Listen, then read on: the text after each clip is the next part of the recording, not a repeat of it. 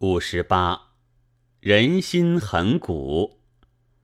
慷慨激昂的人说：“世道交离，人心不古，国粹将亡。此无所谓仰天扼腕，切齿三叹息者也。”我初听这话，也曾大吃一惊。后来翻翻旧书，偶然看见《史记·赵氏家》里面。记着公子成反对主府改胡服的一段话：“臣闻中国者，改聪明训智之所居也，万物才用之所聚也，贤圣之所教也，仁义之所施也，诗书礼乐之所用也，敏义技能之所适也，远方之所观复也。”蛮夷之所易行也。今王舍此而习远方之福，变古之教，易古之道，逆人之心，而被学者离中国，故臣愿王图之也。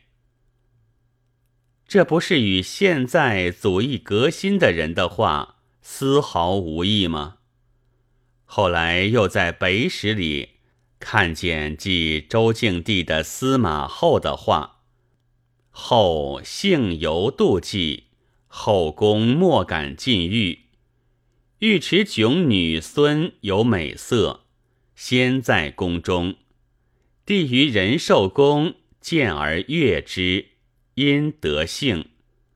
后四弟听朝，因杀之。”上大怒，单骑从院中出，不由径路，入山谷间三十余里。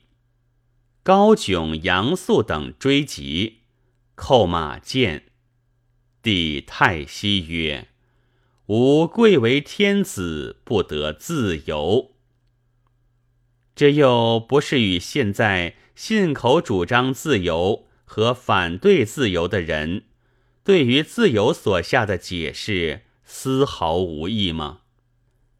别的例证想必还多，我见闻狭隘，不能多举了。但即此看来，已可见，虽然经过了这许多年，意见还是一样。现在的人心实在古得很呢。中国人倘能努力再古一点，也未必不能有古到三皇五帝以前的希望。可惜时时遇着新潮流、新空气激荡着，没有功夫了。在现存的旧民族中，最合中国式理想的，总要推西兰岛的维达族。他们和外界毫无交涉，也不受别民族的影响，还是原始的状态，真不愧所谓西皇上人。